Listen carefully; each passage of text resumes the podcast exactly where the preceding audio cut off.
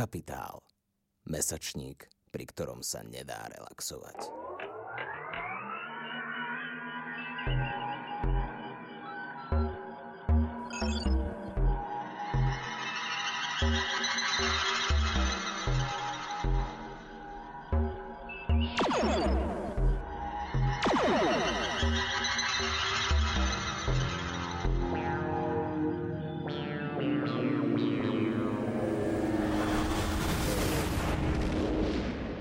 Počúvate Capitalx, podcast angažovaného mesačníka Kapitál. Vo zvukovej verzii vám prinášame esej z novembrového čísla s názvom 72 dní, ktoré otriasli svetom. Autor Martin Makara sa vo svojom texte venuje radikálnej politickej predstavivosti Parížskej komúny, procesoch, ktoré uviedla do pohybu a jej význame pre súčasnosť. Načítala Michála Malíková V istý jesenný večer na prelome 60. a 70. rokov 19. storočia bola jedna z parížských spoločenských sál plná ľudí. Na pódiu sa striedali rečníci, ktorí nepríliš záživne komentovali problém nízkeho ohodnotenia ženskej práce. Nuda by sa dala krájať, až dokým pred poslucháčov nepredstúpil Louis Alfred Brion, remeselný umelec v strednom veku, ktorý sa živil výrobou umelých kvetín a rastlinných dekorácií. Tri slová, ktorými začal svoj prejav, mali za následok nielen prepuknutie sály v nadšený potlesk, ale stali sa aj jedným z najpamätnejších míľnikov na ceste k 72 dňom, ktoré na jar 1871 otriasli svetom. Jeden z príbehov Parížskej komúny sa začína s volaním Občianky a občania. Francúzsko je známe svojou bohatou revolučnou históriou, ale tá má ďaleko od spojitosti. 10 ročia medzi revolučnými udalosťami francúzskych dejín, ktoré by sa dali zjednodušujúco a reduktívne ohraničiť francúzskou revolúciou z konca 18. storočia a študentským hnutím z roku 1968, sú vyplnené útlmom revolučnej aktivity, vládou reakcie a pozvoľnou prípravou na nové občianske vzopetie. Civilné oslovenie hľadiska na miesto zvyčajného dámy a páni Pôsobilo vo Francúzsku zmietanom vojnou proti Prusku ako rozbuška preto, lebo v kolektívnej pamäti prebudilo revolučné vedomie z rokov 1789 a 1848. Naprieč celou krajinou, zvlášť vo väčších mestách, sa v kluboch začali schádzať robotnícke výbory, ktoré sa v priebehu necelých troch rokov zradikalizovali tak prudko, že hoci heslá proti kráľovi boli z moci štátu nadalej zakázané, plamene boja proti súkromnému majetku a za vyhlásenie komúny sa už podzemnými koreňmi ľudových zhromaždení nezastaviteľne šírili. Len čo bola 18. marca 1871 vyhlásená Parížska komúna a krátko potom ďalšie v iných mestách, európska buržoázia sa zhrozila hrozila. Nad prominentnou metropolou najprv feudálneho a neskôr ranokapitalistického západu zaviali červené vlajky. Dva a pol mesiaca trvania komúny je v kontexte iných komunistických experimentov neveľa, napríklad v porovnaní so Sovietským zväzom, ktorý trval viac ako 70 rokov. Na druhej strane 2,5 mesačná defenzíva Paríža obklúčeného zo všetkých strán predstavuje obdivuhodnú vytrvalosť. V závislosti od perspektívy krátke či dlhé dejiny komúny sú dnes už zmapované takmer deň po dni a k dispozícii je množstvo štatistík, archívnych dokumentov a iného historického materiálu, na základe ktorých je možné si o parížskej jari roku 1871 utvoriť pomerne konkrétny obraz. Čo však vieme o ľuďoch, ktorí komúnu tvorili, ako premýšľali, aký bol ideový obsah radikálneho spoločenského experimentu, aké teoretické odpovede poskytovali na problémy vyvstávajúce z revolučnej praxe. Americká profesorka porovnávacej literatúry Christine Ross postrehla túto medzeru v poznaní komúny a podujala sa vyplniť ju svojou knihou Communal Luxury s podtitulom The Political Imaginary of the Paris Commune.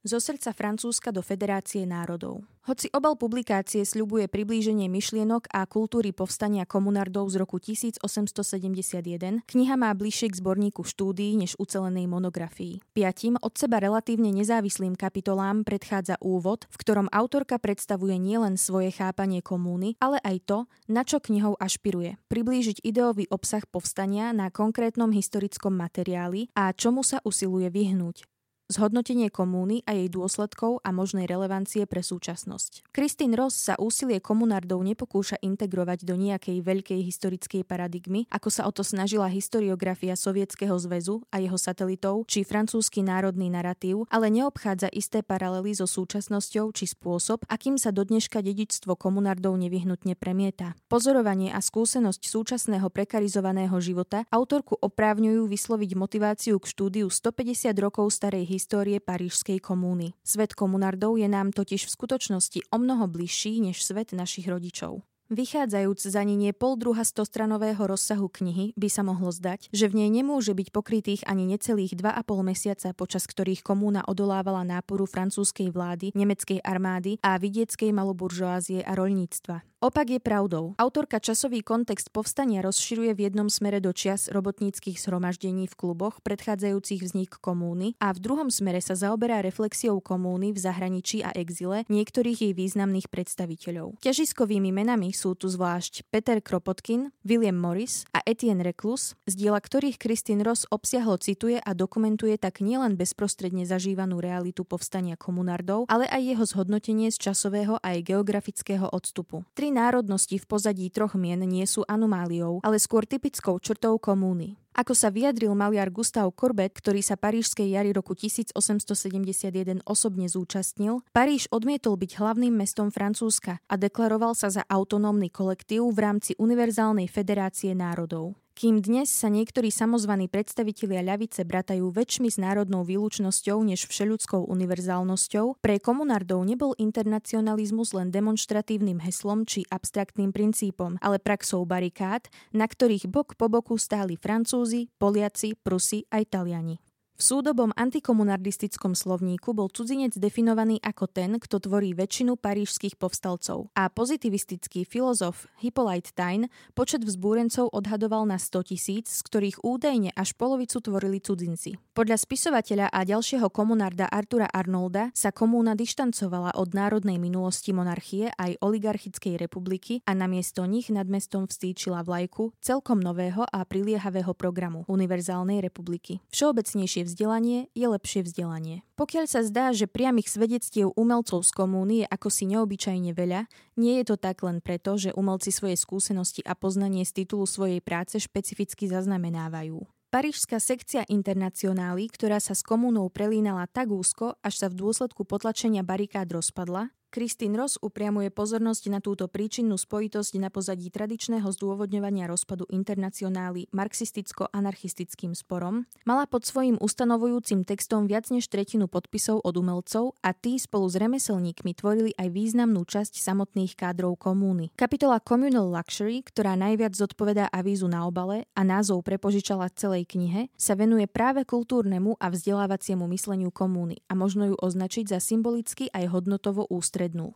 Pomyselné heslo spojiť, čo kapitalizmus rozdelil, by sa dalo vztiahnuť ako na integrálne vzdelávanie v revoltujúcom Paríži, tak i na vzťah medzi umením a remeslom. Za povstania komunardov nebola len zavedená všeobecná školská dochádzka, ale aj založená sieť jaslí a škôlok, ktorá sa stala základom vo Francúzsku dodnes fungujúceho systému predškolskej výchovy. Týmito krokmi sa plány rebelov nevyčerpali. Cieľom integrálnej výučby bolo deti nielen dostať z dosahu cirkevného školstva, ale ich aj naučiť palete poznatkov schopností a zručností. Povedané inak, škola mala zrušiť rozdiel nielen medzi vedou a umením, ale aj medzi prácou rukami a hlavou. Ambícia všeobecného vzdelania nemala za cieľ u detí zabstraktniť vzťah ku skutočnosti, ale poskytnúť im čo najúplnejšie poznanie zodpovedajúce svojej dobe. Ideál komunardov bol teda protikladom túžob súčasných žiakov a študentov, dokonca gymnazistov či poslucháčov univerzít, ktorí majú výhrady voči všeobecnosti a teoretickosti svojej výučby a v súlade so záujmami technokapitálu požadujú viac špecializácie a praxe.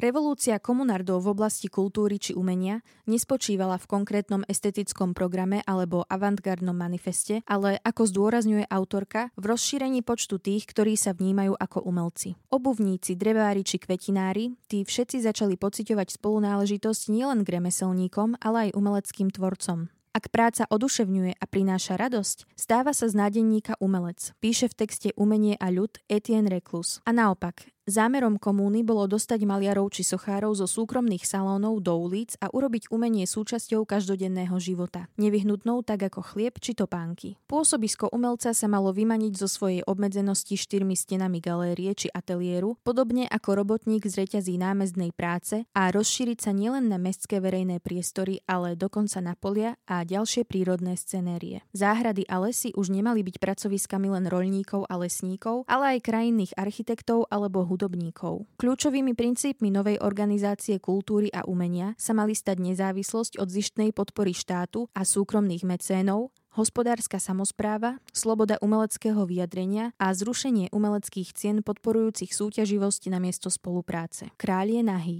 Tak ako Marx označil za najdôležitejší aspekt komúny jej samotnú funkčnú existenciu, nemali by sme ani my povstanie komunardov pomeriavať načrtnutými víziami, prijatými zákonmi alebo založenými inštitúciami, ale schopnosťami uvedenými do pohybu. Ak by sme revolučný výbuch z marca až mája 1871 poňali ako spoločenský experiment, potom sa na ani nie štvrť roka stal Paríž jeho najväčším laboratóriom a ostal ním na takmer ďalšie polstoročie až do októbra 1917. Ako každý pokus, aj tento mal svoje milné predpoklady či chybné alebo kontroverzné postupy. Pod náporom reakcie a po odmietnutí vyjednávaní dal komunart Teofil Ferré popraviť šiestich rukojemníkov. Napriek tomu neostal bez výsledkov v podobe politickej imaginácie.